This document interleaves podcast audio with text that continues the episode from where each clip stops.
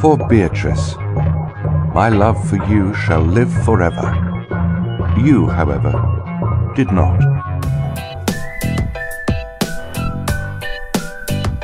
Spoiler alert! This show show explores television content that's been available for consumption for quite some time. If a spoiler or two slips into the conversation, well, you were warned. Here is this week's show show with Sweets and Slaney. It's the same with impeaching a president. Like that can't be undid. Like people are. That's not true though. I mean, you can't unelect somebody, but you can you can remove the guy from office. Yeah, I just think that the waves that come from that. Yeah, I know. Are It- pretty I, crazy. I saw a really sobering piece that Rachel Maddow did the other day about the parallels between this inauguration and the 1972 Nixon inauguration, which Oh, was yeah. like nine months before his impeachment, Right. Um, his disgraced impeachment, and one of the biggest parallels are Was that- congressional. So it was Yeah. the last time, uh, like a substantial number number of of Congress people voluntarily and openly said, "I'm not going to this." Right. um, and not um, anonymously. They openly on like in this case on Twitter they said no, I'm standing with John Lewis or whatever. right. Wow. Yeah. So, what? But Nixon was around for longer than nine months altogether, right? Well, he had done he had served four years already. right. Okay, that's what I thought. But but Spiro Agnew, who was his VP, Yeah. had to resign in disgrace. Right. And then like a few weeks later, so did Tricky Dick. Right. Yeah. And then who took took place after Tricky Dick? Was it was he under? Uh, LBJ. Really? Yes, I don't know what the party alignments there were. I don't know because I think LBJ was a Democrat, wasn't he? I don't know. I'm really not sure. I don't know either. I wish I knew more about stuff. I know some things. Hey, speaking of, of, of knowing things, um, first of all, how is your your journey through Infinite Jest going? It's good. Um, not as fast as I hope, but every time that I like, I got through another twenty pages last night. I'm at just over six hundred pages. Right. So there's about three to four hundred pages left. I was thinking that's like one of the great literary challenges is to digest that book. Yeah. The next level, and perhaps the final level, would be um, Finnegan's Wake. Do you know what Finnegan's Wake is by James Joyce? No. Well, I know who James Joyce is, but I've not. So this is considered like a literary masterpiece, but it's the last work of fiction he created before he died. Okay. He died shortly after it was released. It's a 600-page novel, and it is considered by and large to be the most difficult piece of English literature to read. Really? To like understand? To to to understand, to even follow Really? because and i found it in the store because i had heard about it and i did a little poking around and i found it and i tried to read some of it and it's ridiculous it's Mm-hmm. like, it's written in english Yeah. but it's it's also written in code kind of so there are almost no sentences that unto themselves seem to be making any sense and they don't really Oh. seem to run together Wow. the first line of the book opens mid sentence, and the last line of the book ends mid sentence. Did you go to the first and last page Yeah. just to see that? Yeah, and I, t- I was testing another theory. Uh-huh. Okay. There's a theory that if you line up the last sentence to the first sentence, you actually find your first coherent thought in the book, Really? and that's your anchor for decoding this book. But there's still the question of if the last line of the book leads into the first line, where in the middle of this book is the beginning of the story? The fact that you think that Infinite Jest is one like one point before this book is incredible to me. Like No, I it's- don't, but I, I think that it's considered one of the great challenges to get into. Yeah. And it is kind of intense to read. It's not like it's light reading. I read the other day that Bill Gates hasn't finished it. Like he's going through a DFW phase and he's reading a lot of him, but it- it says like the the paragraph ends with although he still hasn't read Infinite Jest.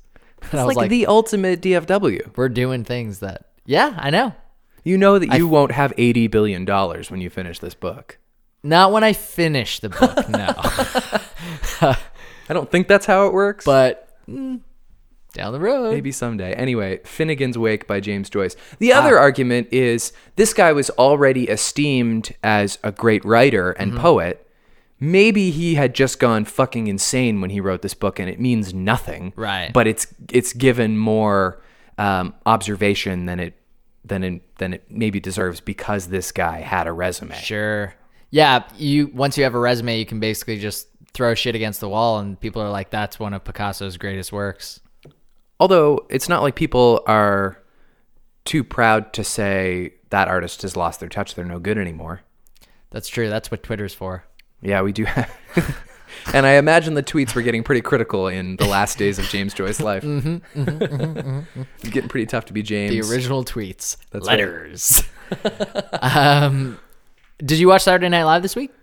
yeah, I watched up until updated, and then I guess I, I forgot to continue watching. I, Yeah. I will say her monologue was awkward. It was. She was super nervous, wasn't she? I think, I think they probably said now, what's her name again? Just in Felicity case- Jones. Felicity Jones. I think I think they must have said this isn't going to work if we don't get someone like Tina to help Right, her. we need someone to we carry need, this We whole need thing. to we need to go get the bat phone and call up somebody. Yeah. This is an emergency. And a lot- she can't do this. a lot of the things were like even the Bachelorette thing. She, she had a hard time holding an American accent, yeah. Oh yeah. which I found really funny. Like you never really see that, but I know. It, it's like I actually thought that sketch was kind of funny. it was funny. It was definitely one of the stronger ones of the night. Yeah. One of the other funniest things I think I saw on that show was Beck Bennett doing his like micro songs. Yeah. So do you know that that is inspired by this Instagram account called Beck No. Sings? no, he has an Instagram account where he does exactly that bit where he's just like, Oh, I- that's this Is, this is amazing. a song I wrote for my friend Keenan, and he sings the song in that ridiculous pop star voice. Right. Yeah. Oh, I want to. Okay. I was watching that being like, what comedy troupe did this evolve out of? Like, he's been doing this for a while. Yeah. There's a history here, obviously, and it's super funny. So eventually, people on SNL were just like, no, you need to do this. Write this. Yeah. Yeah. Oh, that's so good. Overall, I think it was fine. Um, the Trump sketch was kind of run of the mill. It'll be this weekend where they really have material because the inauguration's tomorrow morning. Man, the, the inauguration, like, are you excited to watch that? Um, I kind of am. Like, what is he? It's just going to be ridiculous. I'm excited. I'm excited because I know in advance I'm going to remember forever watching this inauguration. yeah. You know what I mean? Like, you know, people are like, oh, I remember when Kennedy got assassinated. I remember when the verdict came down on OJ. Like, Mm-hmm. I'm going to remember when Donald Trump, the most divisive person in American politics history, became the president of the United States. It's so funny because I was thinking back the other day to how when Obama got elected, I was in university and we were in like one of my public relations classes and the teacher put it up on the screen and was like this is going to be so memorable and like this is and his whole campaign slogan was hope and Yeah. everyone just kind of felt a little bit of like enthusiasm for the states and like it was really going in the right direction and 4 years like or sorry 8 years later I'm like five years into work, kind of like not, I don't want to say like hardened, but like used to life. Right. More than I was at that point. Right. Donald Trump is the president. and you're just like, what is going on in the world? It's like you right took now? a full jump to like old man cynical. Yeah. Yeah. A little bit. Yeah, I know. It really seems like a, a very stark step Like- in a totally different direction. If eight years ago it was just like, hey, uh, that guy on that show you're watching, yeah, he's going to be president. Yeah. you're like, what? yeah, I know. It's. I, one thing I know I'm we trying- talk about we we do talk about this a lot. It's how just- shocked we are it's by what's it, happening how in the this is world still happening. but that's the lesson i'm trying to learn from all this is Mm-hmm. that the bubble we keep hearing about the liberal bubble i am a prime example of that clearly i Yeah. clearly was in that bubble although I think there's- everyone in Canada was. yeah In your defense. probably and certainly a lot of liberal least- new yorkers and hollywood types that are my really they're really my only lens into american culture right. um, but there's another part of me that really feels like it was an accident. Like I feel, I think he, I think he won legitimately. Right. But I do think it was a mistake. Like I think that too many people got stuck in traffic to vote, or like there was like something weird happened because we know she got three million more votes than him, and uh, there are marches with like hundreds of thousands of people. That's definitely true. Um and my friend uh while we're talking about like, you know, Russian interference and and uh kind of the hacking of the whole election. Um I wanted to bring up something my friend sent the other day. Okay, you got your which, phone. Which was uh, there's a Twitter account that makes limericks out of the news, Okay.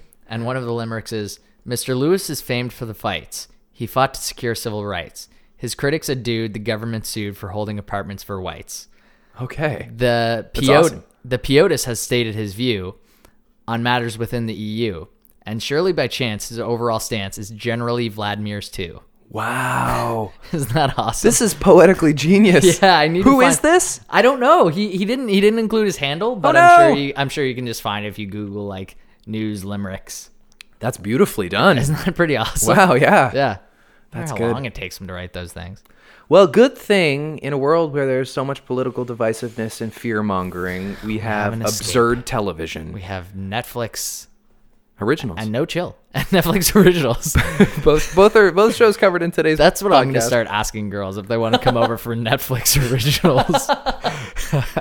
Uh, yes, both both uh, uh, Netflix originals. Both are Netflix originals really Mm-hmm. based on books that were previously written. Weird. Yes. What do you want to start with? Uh, maybe we could start with. I say we start with a series of unfortunate events. I agree. I don't have that much context on it. I know you're you're a huge fan. You've I'm always bubbling followed with these books. context. Okay, Yeah. great. That's awesome. Yeah. So I, I just have the lens of which through which I, I just saw the first episode. Okay, so let me say this show came up uh, came out on Friday, Yeah. Friday the 13th. That was not an accident. Okay. Um, it's highly anticipated, and it has been by me, I guess, in a way, since I was a little kid because I started reading these books. My grade four teacher, Mrs. Josie, Mm-hmm. read us The Bad Beginning. I was nine. And then, like, as they came out, it even got so that I was probably getting to be a little too old to keep reading them Right. because they had been taking so long to finish the series. I was probably like 17 when the last book came out, but I was like, this is below my reading gonna level, read but I it. gotta know. Sure. Um, so it was a substantial part of my youthful reading was the series of unfortunate events. And by the way, by the end of it, sophisticated storytelling. There, Right. there's a lot of foreshadowing and there's a lot of subtlety that they've done a beautiful job in this new TV series of including first and foremost. The biggest difference I think between this Netflix series and the movie Mm-hmm.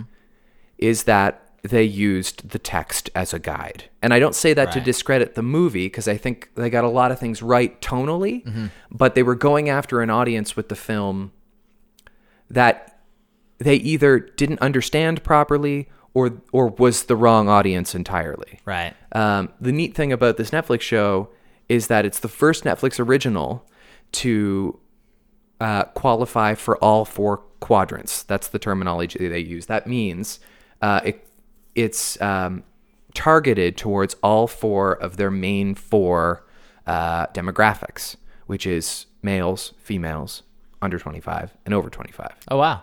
And so it qualifies for all that. And the idea is no matter who you are, you should be able to enjoy this show.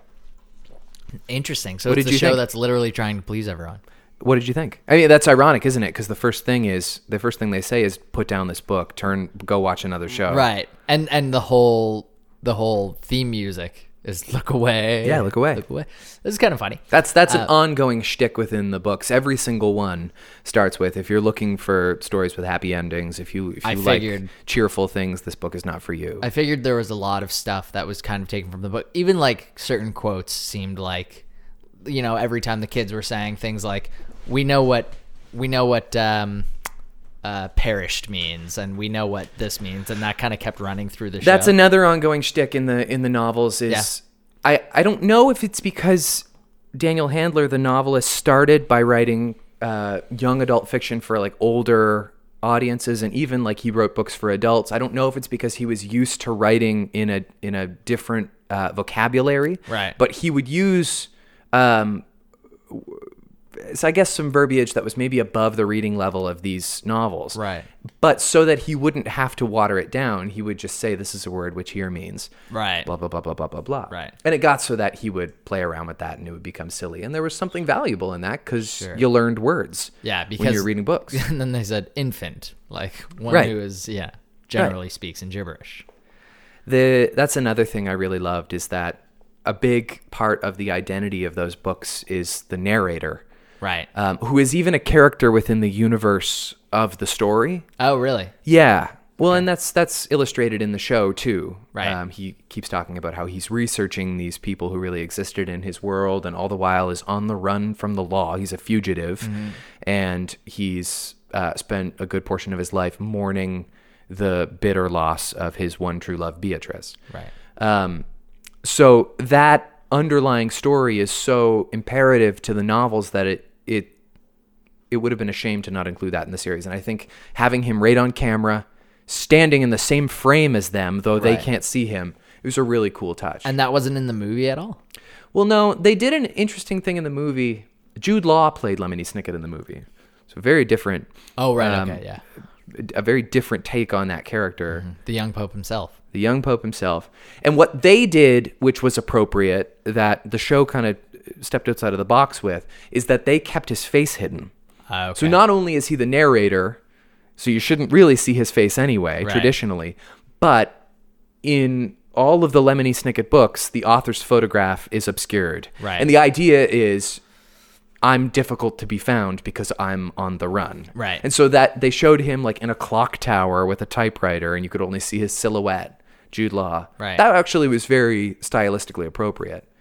Um, but I like the way they've done it this time too. Yeah, like how he's kind of transparent, but like still kind of dressed according to the situation. Like there's one scene Yeah. where they're on the beach and he's wearing one of those like full kind of onesie, the old Right. school. Uh, Or he's just walking in the sewers underground. Right. Wearing like a nice three piece suit. I don't think that was was that communicated that he is a fugitive. Uh, if not in the first episode, it's very soon. Okay, gotcha. Communicated, because I was yes. kind of wondering why he seemed to be down there. Well, there's all kinds of little secrets if you know what to look for Right. in that scene. Like Gotcha. Mm-hmm. there's all these different names above all the different avenues. Yeah, yeah. Um, and those are names of characters who appear later in Oh, the series. and there's another story about why all those names are connected. Right. And why the Baudelaires keep running into all of them. Gotcha. Did you enjoy the show? I, yeah, I thought it was good. I, I honestly, man, I don't think I'll watch No, that's the rest fine. of the series. it's not for everybody. No, and and it was it was it was g- a good show, Mm-hmm. but I just if I found the first episode a little hard to get into, Sure. it didn't really pique my interest, and I know that it's kind of a kids show, and I had no connection to it anyway. Sure.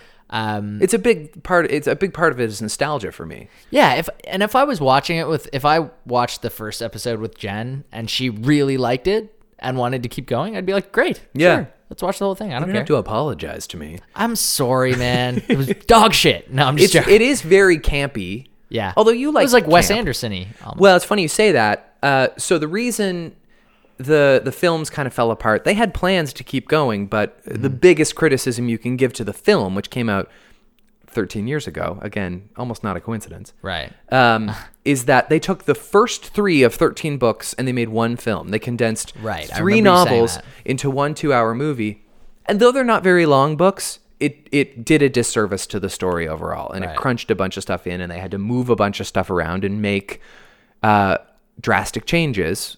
And that was difficult to recover from. It Mm-hmm. also left people going, okay, if they're doing a sequel, where are they going to go? are Because they they, gonna just do it? they just concluded it. It's, it's kind of strange that in a world of sequels, they didn't leave room to do a sequel. was just before the world of sequels. Yeah. Right? Like now, anything that can drag a sequel out of it, they will. right. Wasn't quite there yet, but they did have a plan to do a sequel. Um, long before they even started production on the film with Jim Carrey, Daniel Handler, who wrote the novels, and Barry Sonnenfeld, who happens to be the executive producer and director of this Netflix series, Hmm. were fired from the project. Ah. So immediately, the two guys closest to it cut Right. and so it becomes somebody else's uh, work. And what they had planned to do was create more films beyond the first movie, but the second one, the plan was to do it in stop motion, in stop animation. Oh. They were like, "Ooh, really cool. Since we're kind of going outside the box, anyways, why don't we make the sequel not star Jim Carrey because he doesn't like to do sequels, but because we can't get Jim Carrey, we'll just animate it and we'll do it stop motion because that'd be kind of weird." Right. And Wes Anderson showed some interest because it's Ah. quirky and the text of the novels is um, gothic, but also kind of surreal and, and, and colorful and flat. Yeah. And it's just, there's a lot of room for him to play around there. Last minute, Wes Anderson says, No, I am going to do a stop motion movie, but I'm going to do Roald Dahl's The Fantastic Mr. Fox instead. Right. And so they scrapped the project altogether. Gotcha. And now here we are 13 years later, they've made a Netflix show. And they're going to continue doing the full 13 novel series. He started work on the on the second season already, but we covered the first 4 books in 8 Mm-hmm. episodes rather than 3 books in one movie. Oh, so they're like f- four books count as how many books were there altogether? 13. 13. Yes. Oh my god. Yeah. It really is quite a series. It's it's a series of and there are very few happy things happen amongst them. Right. But like that's that's part of kind of what I Everything's found. 13. There's 13 chapters in every book. oh, is there? Yeah. That's funny. Yeah. But it's also one of those shows where I kind of thought this is this is a little bit uh, glum for kids to watch too. Oh, yeah. Like Oh, yeah. Did you find that reading it? Yes, but there's enough comedy in it. Right. And I guess it's the same with the show. Like it's so over the top that Yeah. over the top as far as like you know Neil Patrick Harris and goes. there's the, and- the thing that was risky and and and worrisome because i'm not i don't need my stuff to have happy endings but lemony snicket does say right from the beginning of the series by the way in 13 books when this is all wrapped up you're not going to be satisfied really, he says Interesting. if you want a happy ending you won't find it here this is not a series of unfortunate events and then a good event this Right. is unfortunate shit so there was that fear and sure enough when the series ends it's kind of unsatisfying really. Yeah. So what did you think? Having read the thirteenth book, were you like, "I'm so happy that was so true to no character"? they did it right They did it right. i abs- i think they did the right thing or he Yeah. did the right thing but you go oh yeah. Okay. You're like, I, I'm satisfied. Right. But at the same time, like, creatively that was the right thing to do right. but that's not really a happy ending That's so weird to me that like you you followed through with all 13 books and you're like, ah, and, and you love it so much. Well, it's just I don't know. I value the project. I Sure, think they I stayed know. true. He could have so easily been told by his editor, "No, look, we're a children's book publisher. Right. You are, you've got to you've got to have them get a, a like a new guardian Right. at the end or whatever it is that that he was planning not to do, Yep. and that didn't happen. Or if it did, he found a way around it, and it Sure. was perfect. It's not And, like and do you think that the the show will stay true to that? Yeah. You Because don't- they've shown enough evidence in the first four books, in their adaptation of the first four books, that they want to do it right. Have you watched the whole series? Yeah, I watched it all in two days. Finished it all. Yeah. Wow. And you really liked the whole series. Yeah, and I, I I watched it in four segments. So, like I said, it's in four books, eight episodes. Right. So each book is a two-parter, episode. Okay, basically. gotcha. You get the setup for this story, and you get the conclusion to this story, and then you move on. Right. Um, and so I watched it in four sittings, and that really worked. I kind of forgot how much of a formula there was to the first, let's say, half of this series. Yeah. And you really see it even in this first season of the show. Uh, they get taken away from Count Olaf. They get a new guardian. Mm-hmm. Count Olaf shows up in disguise. They know immediately that it's him, but no other adult believes them. Right. They devise a plot to uncover his scheme, and he narrowly escapes. This is the first six books in the series. Now my friend and my friend and I were talking. We were trying to figure out like what things were important to know about this this book. Like the the guy who informs informs the Baudelaires that their parents are dead. Mr. Poe, the Mr. most Poe. frustrating character I've seen in a yeah, very long time. is he coughing because he started the fire? Is is Oh, there that's some sort interesting. of like what's the cough? I- Is that supposed to implicate him? I'm that's a, that's a wonderful thought, and I'm sure had there been message boards like Reddit when the novels were being written, there would have been fan theories about how he has emphysema because he's also heartless. He's not heartless, but he's he's unfeeling. He's kind of unempathetic and Right. patronizing. He also seems to do as little as possible to help the Baudelaires. right. like- well, more more than the wife though, who Yeah, but that was that was kind of an additive for the show. she Oh, wasn't okay. so so relevant in the Gotcha. in the stories. No, Mr. Poe through the end is is a well-meaning person. gotcha. Um, but that's such a wonderful thought to go back and then look at the whole series and go, well, what if he was working with Count Olaf? Right. Because Uh, he he ref- he refuses to see Count Olaf in these disguises. It would make so much sense if he was if he was in on it. No, he was just he was just kind kind of the worst. Like there was one line where he takes them back to their destroyed mansion, and he says, "I've never been through anything like this, but I know exactly how you feel." and I just laughed out loud. There 'cause- there were some funny lines in it. Another line he said, he was driving them to Count Olaf's, and he said, uh, Count Olaf's very excited to meet you, and he's employed as an, an actor, so you'll know you'll know his excitement is genuine. yeah, yeah, yeah. There's a bunch of stuff like that that I found kind of funny. Also, what's the is there any specific point? I feel like the baby must save them so many times by like biting something or like Yeah, I mean that's kind of like the cartoony thing. It's Right. it was why does really, the baby have to is is it in the story that the baby just has a set of chompers and can Yes, it sharpen was really anything? hammered hammered home in the first few books that each of these three kids has a thing. Right. Like Violet's good with mechanisms; she's an inventor at heart. Right. Uh, Klaus is a good researcher. He loves books and to read in general. Sure. And Sunny is an infant, so she likes to bite things. Right. But then as the series goes on, the timeline is ambiguous. They don't really say how much time the 13 books cover, Mm-hmm. but she kind of goes from being an infant to being a toddler. Okay. And her thing stops being biting and it becomes cooking.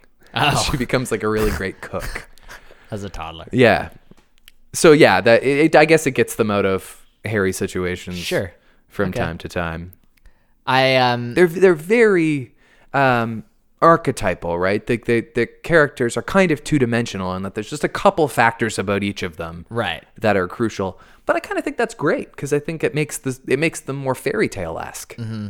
They're all like the anti fairy tale. And I didn't know if this was supposed to be a funny line when they said, "Well, you know, remember what Dad said when we burnt the quesadillas? Better than nothing." I was like, uh, "Is the dad like an asshole or What did you think of uh, the parent reveal at the end?" Will Arnett and Kobe Smulders? I, I, that was something I was pumped about. yeah, Yeah, I just, he has four Netflix series. I, yeah, I heard there's a Netflix series about him driving around to AA meetings on a bike. Is that Flake? Is that what Flake is? Yeah. He has Flake, Uh-huh. and he has BoJack, BoJack. Horseman. Yep. He has Arrested Development, Sure, which is yeah. a Netflix series. Yep. And he has Lemony Snicket's A Series of Unfortunate Events. It's also kind of funny because he plays Lego Batman and she plays Lego Wonder Woman. Oh no way. Yeah, I Cool. picked up on that. And so she was in um, How, I Met Your Mother. Yeah. Which do you think Neil Patrick Harris was kind of like, oh, we have to put Kobe in it? I think they probably had a part, and he was like, or or they said, "Can you get Kobe for this?" Right. Sure. and he said, "Sure." Yeah. That's awesome. I will say, okay, I don't want to give anything away for listeners. I can tell you off the mic if you want. Um, the, th seeing those characters on camera in the first episode, and for every episode in the season, they like have a segment of the episode where they cut to those parents. I was very unsettled to see them. Right. Because that probably doesn't happen till way later in the books. In a way, it doesn't happen at all. Oh. so I was going, I was sitting there going, okay, I was liking this. I really, really thought they fucked it up. So at the end of the first episode, you thought, what I, the hell? I, I didn't want to, I didn't, I was reserving judgment and I didn't want to spoil anything for Becky. So I reserved my temper okay. because she was really enjoying it. Oh. Right. But I was, I was almost steaming mad the first time I saw them Wow. and then was almost something steaming and then back. something happened toward the end of the season just as i was kind of going all right okay something happened that made me totally change my tone and i got it and i loved it oh, so i'll interesting. explain to you off the microphone what that means but anybody who's finished the series and knows where they're going Now I kind of want to finish it. You think I It's- should? d- man it's up to you but like if you like wes anderson and you you like it- they've they've got a through line and they've got an underlying plot that started right away Interesting. it started as- in the first lemony snicket monologue he started it and it's going to pop up more and more uh, i guess the first time it's going to be identified will be early second season I know that if I don't start watching it now, it's going to be one of those Netflix shows that people start freaking out about, and I'm going to feel like I'm going to have FOMO about it. yeah i mean it's niche Yeah. it's kind of neat it's not harry potter right. but i cared about it almost at a harry potter level Mm-hmm. for a time Wh- Which I think is a little more rare than, like, I don't, I know it's like beloved, yeah but I don't know if I could name anyone else who who I don't know, maybe not. is really going to be into the show. Maybe my friend Alex. They were like they were like penny dreadfuls. They were like it was this like serialized story more so than Harry Potter. Every Harry Potter book was like an event. But the Lemony Snicket books, like one came out a year, maybe two a year, occasionally if they were like a short one. So it was almost like an issue of a magazine you liked. You're just like, oh, the new Lemony Snicket book is out. Right. I should go get it. And then Lemony Snicket put out the unauthorized autobiography, which gave you all kinds of secrets about the fictional Lemony Snicket. Did you read it? Yeah, I've got it on the bookshelf. Did over you like there. it? Yeah, it was cool. Nice. Especially when you learn the conclusion of the story. All kinds of stuff adds up, and you're like, that's great. Oh, really? Yeah. Oh, cool. So you need to read the unauthorized biography. Is that You don't have to. It just kind of enriches it Gotcha. a little bit. There's Sure. a line at the end of the pilot, which you would have heard, uh, which Patrick Warburton says. He says, All good, true, and decent people know that it's time to volunteer. I don't know if you picked up on that line, but that line. Yeah, I did. I did recognize. It's kind of an obscure line. Yeah. What does that mean? Right. That is your first indication that they're following the text. They're doing this the right way. And I'm excited for what comes next. I am a little concerned because these actors are so young. They're so Right. Mm-hmm. young and they're going to age fast. And like I said, the timeline is ambiguous. Um, just like these, like the the era is ambiguous. Like Yeah. like they have Yeah, it's very typewriters much and he he like she's talking about credit cards and I bought this lamp online and like Oh, really? yeah there's like there's they clearly didn't want to pick something they just wanted to make it its own Yeah. oddball little world same with the like the city like they never say where they are seems like it might be San Francisco Mm-hmm. Right. but they never say specifically It's kind of like Mike Birbiglia says in that episode of oh, maybe it was the Tim Ferriss report where he talks about not wanting any jokes to tie into a certain time. yeah Like they should kind of be timeless. Like y- you don't want to timestamp your jokes with something about Instagram when Instagram is no longer relevant. This is one of the reasons Friends has sustained as one of the most beloved TV shows of all time. Yeah. Mm-hmm. Because other than their hairstyles, for the most part, the comedy sustains. It's the same. Every now and then, they'll mention caller ID and how cool caller ID is or something like that. Like, it's not a good example, but they'll say something that's really reserved in the era. yeah. But for the most part, it's fine. Yeah, even Seinfeld is is more guilty of that, I think, by bringing up movies and TV and stuff more often, I guess. But if you reference Die Hard, that's fine. That's going to Sure. last forever. which they do in Friends. Right. We will watch Die Hard again, though. Yeah.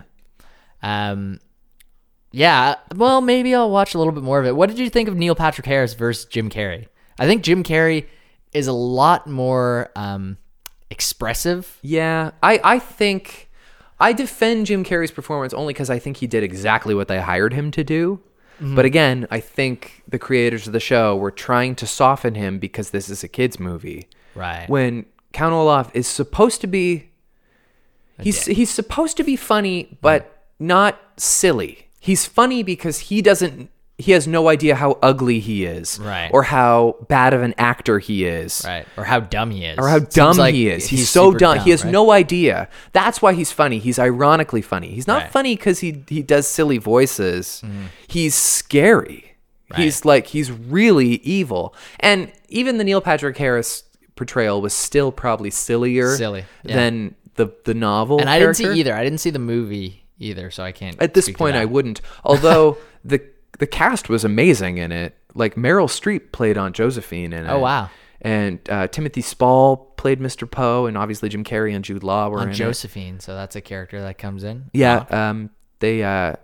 Yeah. She's in episodes uh, five and six of this season. Aunt Okay. Josephine. She is guardian numero trois.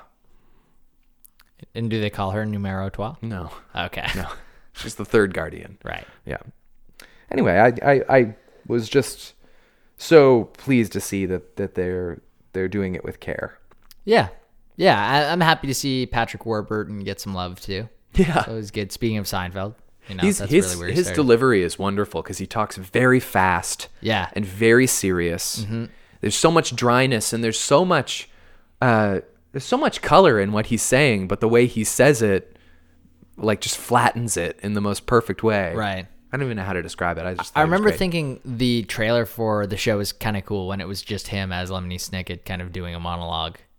and again, it was kind of it was kind of meta.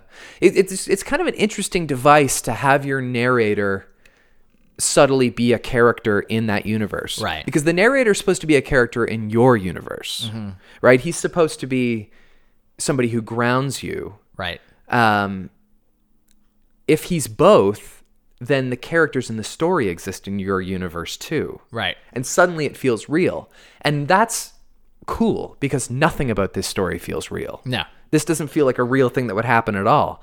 But if I know Lemony Snicket personally, because he's sharing me his story, sharing with me his story, and he's telling me about this this whole other thing that happened, I don't know, it feels more impactful. Like this this book that I've been writing, which is like for probably like 15 year olds, so maybe a little older, maybe Okay. not. Uh, it's an adventure story, and it's taking place in an ambiguous medieval era, and it has like pirates and elves and all kinds of stuff. Oh wow. the narrator is anachronistic in that he is from our era, he is from our time, and he's telling the story as if he is the leading expert on these historical figures, and this is the story that I have put together from my research, and so he exists in both worlds, not unlike Lemony Snicket. So what made you want to do that? I just thought it was fun. Yeah, To to totally. to to make the narrator me. To have some, re- yeah, sure, to have some relation to Yeah, if the, The narr- story. if the narrator can be me, even though this story is set a random number of centuries ago. That's great. I passed by Mm-hmm. like that. fifty thousand words the other day. It was a very big moment. For No me. way. Yes. Because your goal was My goal was fifty. Actually, I wanted it to be as long as holes. I did. I want. I didn't want it to be Okay. shorter than holes, right. which is forty-seven thousand. Um, and I didn't really want it to be longer than sixty thousand. And so I'm on track to hit around sixty. Right. Yeah. I was really hoping you were going to say, I wanted it to be longer than Holes and I wanted it to be shorter than like some other book. Shorter than Infinite Jest, preferably. right. Yeah. Okay. I think your, your mission accomplished. I think it should be okay. Yeah. as long as it's shorter than Infinite Jest. I'll do another audiobook. I think I was thinking I maybe wouldn't, but I think I want to Yeah. Cool. produce it as an audiobook. Do you- Will you try to like send it around as well? Maybe. I mean, it's the second long form thing that I've created. I don't know. I guess I haven't thought that far ahead yet. I definitely, I, I have a lot of fear. Yeah. I, I definitely have a lot of fear. Of rejection. I, I just don't think I could take that kind of rejection, George McFly. I have Sounded looked like into, Charlie Brown. I have looked into self-publishing because, like, I previously was of the mind. I used to belong to this super cool poetry club in high school Mm-hmm. called Word Fishing, oh, God. and it was hosted by Oh, God. it was hosted by the at the time Nova Scotia poet laureate. Her name was Laurie Nielsen. She's a wonderful lady and a, a wonderful poet. Um, Did she know it though? I think she knew it. I mean, she knew it enough to be the poet laureate. Oh, Um, and we would meet at like a, a bookstore in downtown downtown Halifax on Wednesday nights, and we would like read our angsty high school poems. Hmm. And she was very um, constructive and uh, supportive. And I remember her saying, "Never pay for your own work." Right. And at the time, that made a lot of sense to me. The, the lesson being, you're worth somebody paying your paying for your work. Yeah. You shouldn't you shouldn't have to give it away.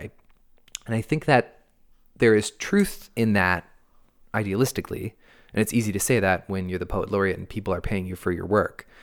But this is also already a new world right. where original content is being developed by anybody and everybody and being released all the time and there are a million and one million and one different ways to access that content um, so i don't know self-publishing costs a lot of money to have done True. but you own 100% of the copyright and you make about 75% of the profits versus 35 so if you can pony up $2500 and really work hard to earn that money back going to Like local, trying to market it. going to book fairs Right. and flea markets and uh, signings and what e-, every coffee house, an obnoxious snap snap, listen to my beat poem night you can, Right. and hawking it like crazy until you make twenty five hundred bucks Mm-hmm.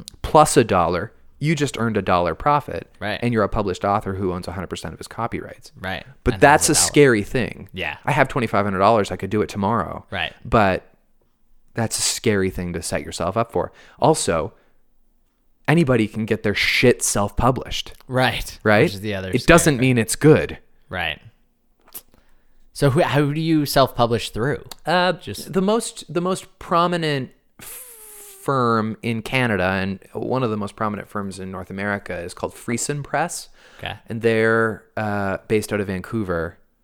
They're they seem to be legit. I've Okay. done I've done some some looking into testimonials Right. Um, and their books are in stores. Right. Yeah. Okay. Cool. So you, Everybody so gets you- an Amazon But you'd also page. have to pay the cost.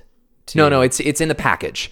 So basically, one of the reasons I want my book to be less than sixty thousand words is because that's the smallest package, Oh, okay, gotcha. and also that's a good length for this book. Right. I, I, it's not like I'm compromising it. That's that works out. Mm-hmm. So I would like to keep it edited within sixty thousand words um, because that includes one hundred percent of your copyright, an editing service, a consultation meeting, an Amazon page, and uh, production of however many books you can sell right.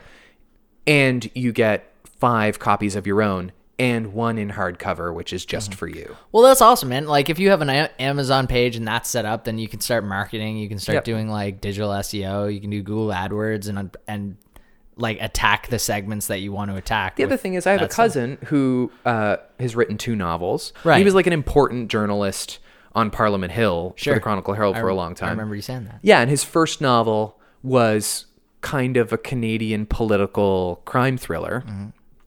He self published it, not through Friesen, but through somebody not unlike them.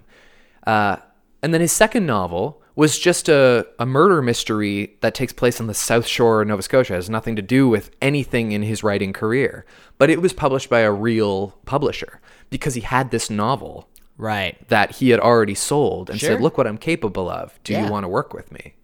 Well, I mean, and if you're out twenty five hundred dollars, what is that to you? I mean, it's a lot of money. It's a lot of money. but it is also yeah. a dream. yeah. So it'll happen someday. sure it's a lot of money but i'm sure you know yeah it's a it's a dream and it's not an amount of money that's unrecoverable No, it wouldn't break me out of my Yeah, shell. exactly. You're right. Yeah. you know I know. It's a thing I think about. you should do it like as soon as you're done come on man follow your dreams Oh, thanks, buddy. i get 10% Just just for being my cheering section? yeah for being the first person to recommend you do it tomorrow Okay. If if that's the case, I mean you're gonna have to you're gonna have to work for it. i will i'll make a limerick Do you remember an original idea. that year your your Movember participation was really strong and you one of your donation incentives was I'll write you a poem about mustaches? moem, yeah. A moem? I, yeah i was thinking about that last night actually when i was running and i was thinking about how intense it got and i was doing like three or four moems a day and then it turned into vidimos Yeah. where it was, and it just took I, up. I like, was the cameraman for those video moems. it took up like sixty percent of my day. Yep. doing these, and it would probably even be easier now because you can just upload from an iPhone. But at the You time, can put it on Instagram now. Yeah, at the time, you had to like, win- like load it through Windows Media Player. We put it through Vimeo because YouTube wasn't sensible for Right. some reason, and we like we had the hardest time. Now it would just be on Instagram; it would be no problem. Yeah. And I stopped doing it. But but yeah, that year I made I think a thousand dollars. And Yeah, that was that's right. huge for me. I don't know. Like because a lot of the donations that I was getting were ten and twenty dollars. yeah. I know you So got, I got a lot of attention. I had like I forget how many donations I had total, but I think it was over fifty. it must have been. So I was doing like at least one or uh, like usually two a day. Yeah, I was very impressed. It was crazy. You want to Yeah, it talk was about fun. this other show?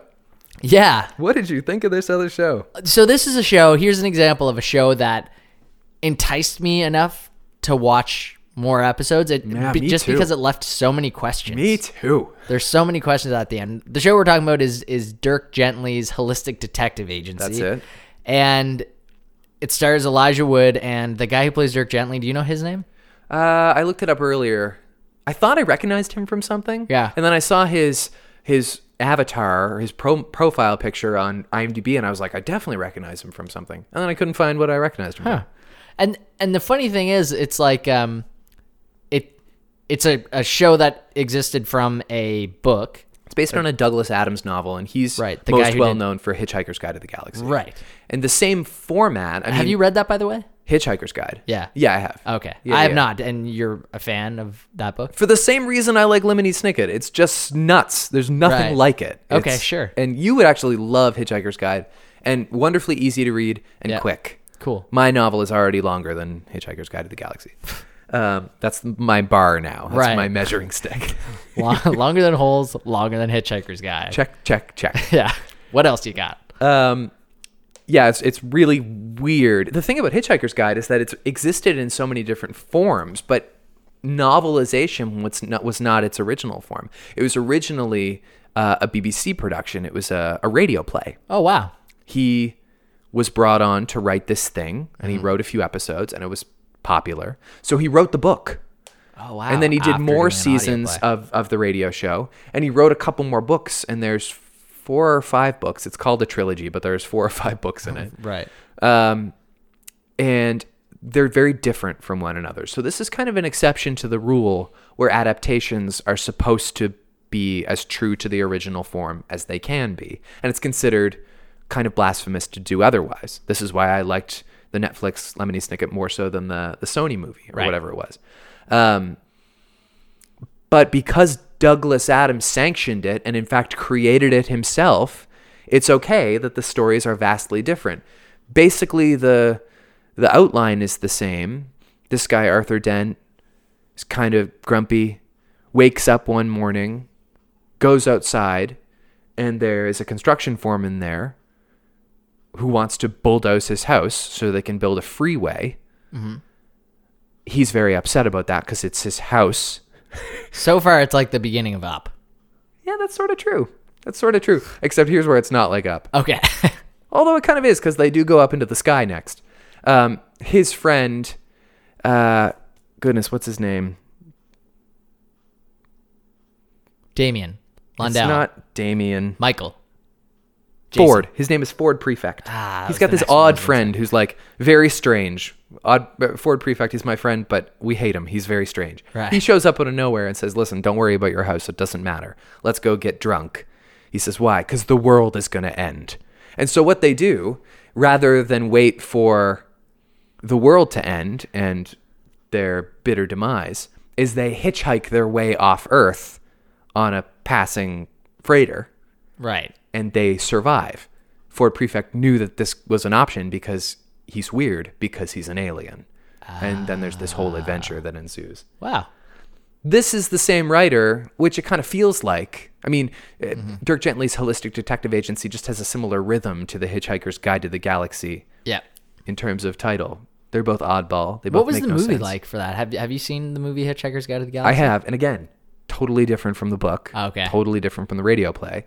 Totally sanctioned by Douglas Adams before he died. really? Yeah. He's like, yeah, go yeah. for it. Yeah, he, well, he I think he might have had a hand in writing the script. Oh, wow. Or at least he signed off on it. It got pretty decent reviews, I think, or at least yeah, but it's above it's- average. But hardcore fans have a hard time with it because it's not the thing they love. Sure. Okay. But it was Martin Freeman played Arthur Dent. Oh, really? Yeah, I thought it was Jack Black. it was not.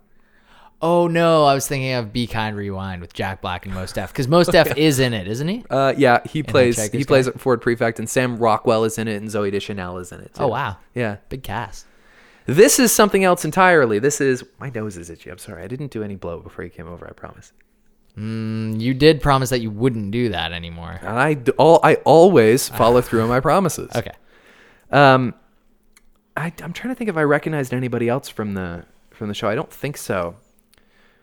But he kind of plays Elijah Wood. Kind of plays this sad sack dude. He's down on his luck. He's got a dead end job, which he very quickly loses. Yep. and he's really just making ends meet so he can afford the very specific medication his sister needs because she suffers from this horrible uh, affliction where she hallucinates violent imagery. Yeah. So there's this cool scene where she's playing drums and suddenly she sees the drumstick as a, a knife Mm-hmm. and she starts to freak out. So he has to pay for her meds. He can't afford it. Right.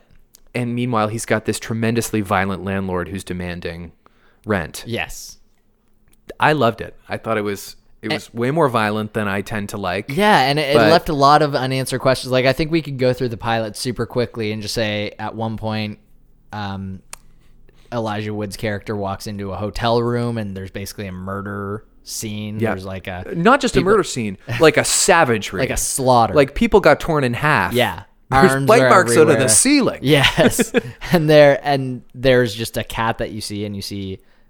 I thought it was a female hand pick up the cat, and maybe it was. Yeah. Yeah, But- maybe you're right. But at the end of the show, you see Dirk Gently with this black cat. he had the cat and the gorilla mask And the gorilla mask, which was used kind of to frame Todd. Yeah, a little bit.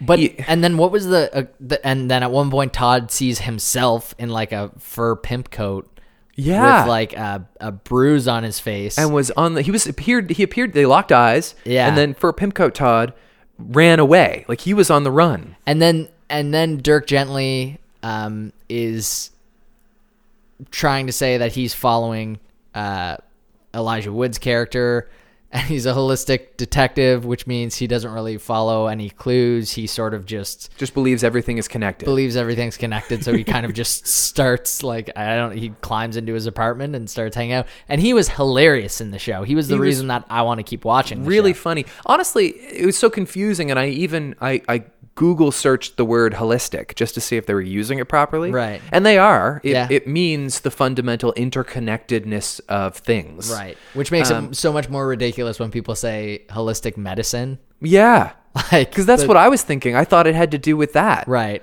um, herbs and stuff Yeah, And so I didn't really understand what what his little premise as a detective was, not that we were really supposed to, but he did say I found a very important piece of information when I was in your house. I found nothing.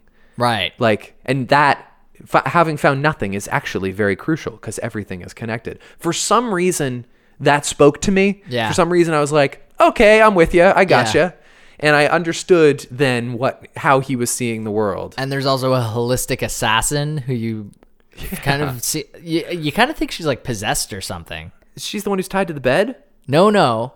Um, the the holistic Oh, her. assassin is the one with the machete. Oh yeah, she's chasing the guy. yeah, and then Why kind are of- you running? Because you're chasing me with a machete. So it's kind of a similar story where there's a- one completely innocent person who's with someone who's of an intelligence almost beyond this world Similar story. to What?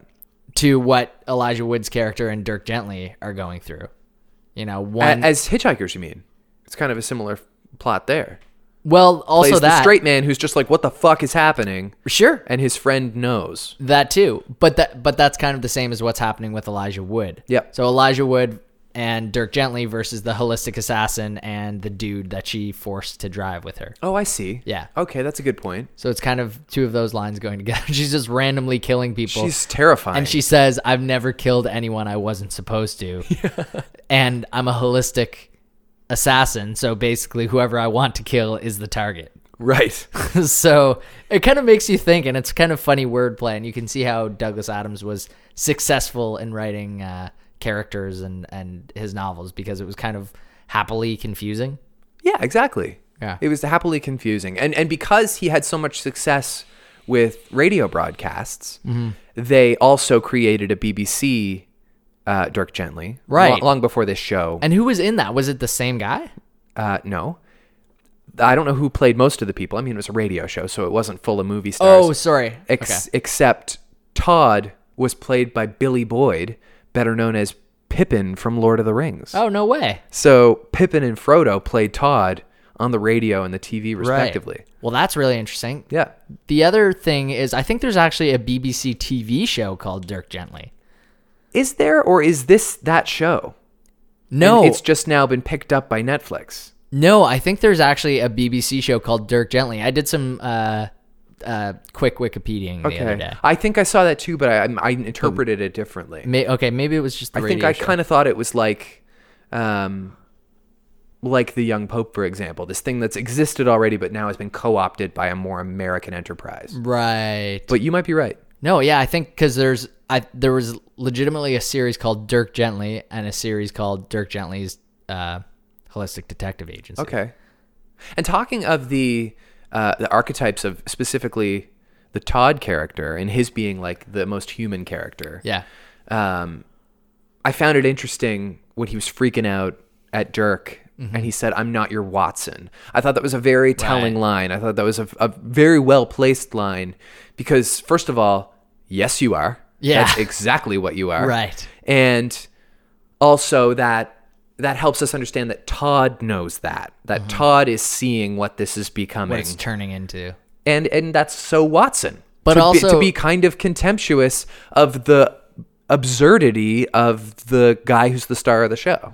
But Sherlock, he's he's also so desperate. Uh, uh, Dirk Gently is so desperate for his friendship to the point where he sees. He's nicer. You're right. Yeah, the brother and sister playing guitar. Like he pictures him getting up and doing a, s- a solo with him, and he just really wants to be friends with this guy. That's true. He is much sweeter. Yeah, I really like the sister. I like that storyline. I'm curious about that maybe more than anything else. that is a curious storyline, and I kind of wonder if Dirk Gently just never breaks his overall pleasant demeanor. Yeah, I that's, don't. I, that's kind of funny to me if he just is constantly in a state of of well until he meets a girl and he falls in love and he doesn't know how to be in love because he's such an oddball. Like that. That could be the tropey thing to do. could right? be. Yeah, you're right. Um, wow, that just came off the top of your dome. Yeah. Have you watched any other episodes? No, but I intend to. I Yeah. just finished watching the first one this morning, but I think I'm gonna put it on when you leave because like it's it, I'm just very and like I said, it's more violent than I like. Like Yep. the landlord shoots the microwave and the bullet bounces onto his face. Right. It was just bloody And Eh. and the Rowdy Three were super interesting to me. They were fucked. They were so watchable. Yeah. The Rowdy Three were these three guys that were after Dirk Gently for some reason and kind of trash the house and get him on the floor and sucks it. Like it looks like they're like sucking something Yeah, out of his what was soul. that about? It was like a light just going into their body and they're all fired up and then they take off. That's true. That was the most supernatural thing that happened in the show, wasn't yeah, it? definitely. Yeah, that was kind of odd. And then you you also wonder what's going on with the girl who was taken prisoner and why she was taken prisoner, who's just in the apartment above. Yeah. Elijah Wood. Yeah, that wasn't I mean, Todd. it wasn't compelling to me yet because it was scary, but it's going to become more interesting and we'll Right. Mm-hmm. find out how it's interconnected, such as all things are. Exactly. So I had said when we talked on our New Year's Eve show and we were discussing all the shows most anticipated for 2017, I had said that all I really knew about Dirk Gently was that it was uh, created for television by Max Landis, who's a guy I don't really care for very much. Right. what can you give me background again on him? Because I've Um, Sure. totally So forget what you said. I really I don't take any issue with him as a creator. He's not untalented, but as a personality, I just don't like him. So he's been a guest on a, a bunch of Screen Junkies things that I Right. follow, and he's just very pretentious. you said he came from like his dad's successful or something. Right. So his dad is John Landis, who's like the director of Blues Brothers. So like he's considered something of a veteran in comedy filmmaking. Right. Um, not unlike like Mel Brooks or Sure. or like one of those guys, Ivan Reitman. Um, Max Landis, I mean, is is nepotism incarnate, but I, I don't really hold that against him either. But he's a 31 year old who's had like a lot of movies made. Right. Like he wrote the movie American Ultra with Jesse Eisenberg, and he he wrote the movie Victor Frankenstein with Daniel Radcliffe, and he wrote uh, Mr. Right with Sam Rockwell and Anna Kendrick, which actually I watched not knowing it was his movie, and it was really good yeah.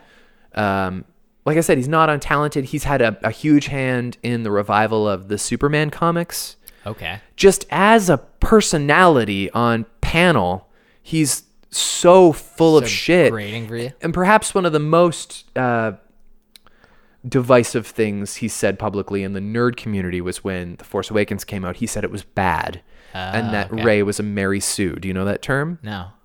It's a it's a narrative term. It's pejorative. Mm-hmm. It It sounds bad. it and he's he's what he said his argument isn't wrong it's just not the whole truth so it's not fair basically a mary sue is a character not necessarily a female character who is flawless there's nothing wrong with this person and yet they're grumbly all the time Right. so there are a lot of characters who who are are troubled even though they have nothing to be troubled about. But that's not fair for for Ray. Ray is homeless and a junkyard trader. Right. And She's eating microwavable slop for the most just part. because she happens to be good at martial arts and speaking droid doesn't Right. make her a Mary Sue. That's not fair. He it just really felt like he was trying to poke holes in this thing that everybody loved because everybody loved it. And he's got a pink mohawk Oh, and really? he and he talks like really loud and I just don't like him. okay.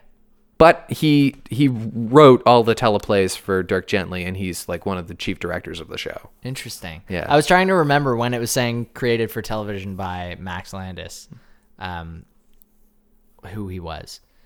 But I've heard great things about the show from other people too, saying, "Oh no, you got to keep watching." It's I'm gonna. It's really. I, I uh, yeah, I'd like to see where it goes. because it's got suspense in it, but it's not brooding. It's colorful and it's it's vibrant. And that's Yep. really what I want. Is something that's that's going to make me smile. Yeah. and it's got color in it. Mm-hmm. You know, well, Lemony Snicket's did that for you. it had some color. This in is it. kind of polar opposite to that, isn't it? it is that's pretty different. Yeah. but I mean they're both uh, they're both dark comedies Right. at the end of the day. Was Hitchhiker's Guide to the Galaxy dark at all? I mean, yeah, it's dark in that in the first chapter the world explodes. Uh, yeah, I guess so. but it's very funny. Like the opening line, I don't think it's I don't think it's Hitchhiker's Guide. I think it's the next book is the restaurant in space or something. I forget what it's called. I didn't read it, but I've I've read the beginning of it. The opening line is something to the effect of however many billion years ago uh, the earth and the heavens and the stars were created and ever since then this has largely been considered a mistake it's, I, I butchered it just then, but it was Sure. it's a great line, Yeah. and I would recommend Douglas Adams to anybody looking to have a chuckle. Have you read anything other than Hitchhikers, no, Hitchhikers. no. I ha- I mean, I have the like the full volume. really? Yeah, You have all the books. in in one book. It's a big thick Oh, sure. book. Gotcha. Yeah, Oh man, you should finish that. but I'm always reading something. Sure. what are you reading right now? I'm still kind of poking my way through that Princess Bride book that that Carrie Elwes biography. Do you like 'cause I haven't it? been reading a lot. Yeah, I mean, it's it's so it's bedtime reading, Right. Because it's just like he's just telling me stuff that I already know or more stuff that I want to know. Mm-hmm. Right. It's just kind of very light. Andre the Giant drank a lot this night. and- Exactly. I want to read Trevor Noah's book. I still got to read Springsteen's book. I'm kind of on a on a biography kick right now, I guess. That's awesome. You, have, I, I'm, I'm always jealous when people have a lot of books that they want to, and it's pretty easy to do. Like I still have a lot of books. On well, my it's list, but expensive. it's is. it's an addiction, really. I mean, I It I, is if you buy them, and I do. but you could easily just go to the library, I place could. a whole, I so I just love buying a book. Yeah. I and I, I have a lot of books on the and shelf. then you I've can organize never read. them by color. Exactly. There's a lot of books on that shelf I've never read. Not a not. I mean, not a lot. I, I read a lot, but it goes in waves. Like I'll read like three books in a month, Mm-hmm. and then I'll read one book in three months. Right. um, just because you get busy with life or whatever. But I, I live a block away from chapters. I go there twice a week just because it's one of my happy places. It grounds me. Right. Uh, chapters is awesome. Oh, it's just it's just there's a piece in there that Jen I was- don't find elsewhere. we were babysitting Jen's little cousins last weekend, and she asked the guys if they wanted to go to Chapters, and they were like, "No, Ah. let's go to Walmart and buy Lego." And I I bought a little X-wing, by the way. No, I nice. did. It was awesome. Um, and I showed them your uh, your Volkswagen, VW van, yeah, 1,300 pieces. expecting to get like a holy shit, that's great, like oh, oh, oh. but they were like, "Oh yeah, we saw that at Legoland." Nothing impresses them. no, they were like, "No, we saw that at Legoland in, in Boston." I saw your Snapchats where you were interviewing them about Donald Trump. Yes. Ask them about the president. And I was really expecting super innocent answers. And one of them was really innocent. Hey, what do you think about Donald Trump's pre- presidency? Um, He's hairy. He's hairy. Huh. and then he starts laughing to himself. And then the next he goes, he's a racist. and I didn't know how to react. I You were just just like, laughed and uh, was like, yeah, oh, I guess." well, uh, yeah, well, yeah. like I was g- in agreement Yep. but yeah, I found that to be the funniest thing ever. And I was asking the kids about working to rule as well, and Oh yeah. the teacher strike, and they were just like, uh, uh, Oh, I think I may have seen a Snapchat about that as well. yeah, Working to rule. Yeah. That's still going on. I know. Well, maybe when Kevin O'Leary's our prime minister. Fuck. Oh, Oh no. It's funny because he was on Celebrity Jeopardy versus Aaron Rodgers, who you might have heard on You Made It Weird. yeah, I know who Aaron Rodgers is. and he and Aaron Rodgers like absolutely killed everyone in That's Celebrity awesome. Jeopardy. That's so cool. He's such a smart guy. Yeah, there was uh, another Celebrity Jeopardy where Andy Richter just trashed Wolf Blitzer. Like Really? Wolf Blitzer finished in the red, Nice. Yeah. and that's that's embarrassing for one of like CNN's leading journalists. Yep. But I mean, whatever But the they're fake categories news. are, yeah, they're they're just fake news. the Kevin O'Leary thing is is so stressful, and a year ago it wouldn't have been. No, I know. But there's such a chance for him to just follow the playbook. I know, and I was listening to I was listening to them c- cut up some phone calls that the Q took in this morning because they were talking about it on the naturally, and I mean they they managed to get both sides of every argument. Sure. which is great. And there was somebody who said, you know, this is a person who's been successful in business. He'll be uh, successful in all ventures. I would totally vote for Kevin O'Leary. Right. And I mean, it. eh, First of all, he doesn't even live in Canada. That's- He doesn't want the best for this country at all. Yeah. He's a maniac who saw another guy who happens to have been successful in business Mm-hmm. and also reality television make it happen. Right. And I'd like to think that that Canadians are smarter. Most of us are going around saying, "Yeah, but Canada's smarter." Yep. But we're the same species. Yeah. We have the same makeup. And you'd like to think that that Trump deep down actually cares and like he's gonna show some you know, Humility. humility. But apparently, uh, I heard on Bill Simmons' podcast this past weekend, Jeff Ross was talking about you know the different roasts he did, and they, they he did two roasts for Donald Trump. So Yeah. he knows him kind of well. Yeah. doesn't support him, but saw him like on the golf course and said, "Hey, Donald, you know I."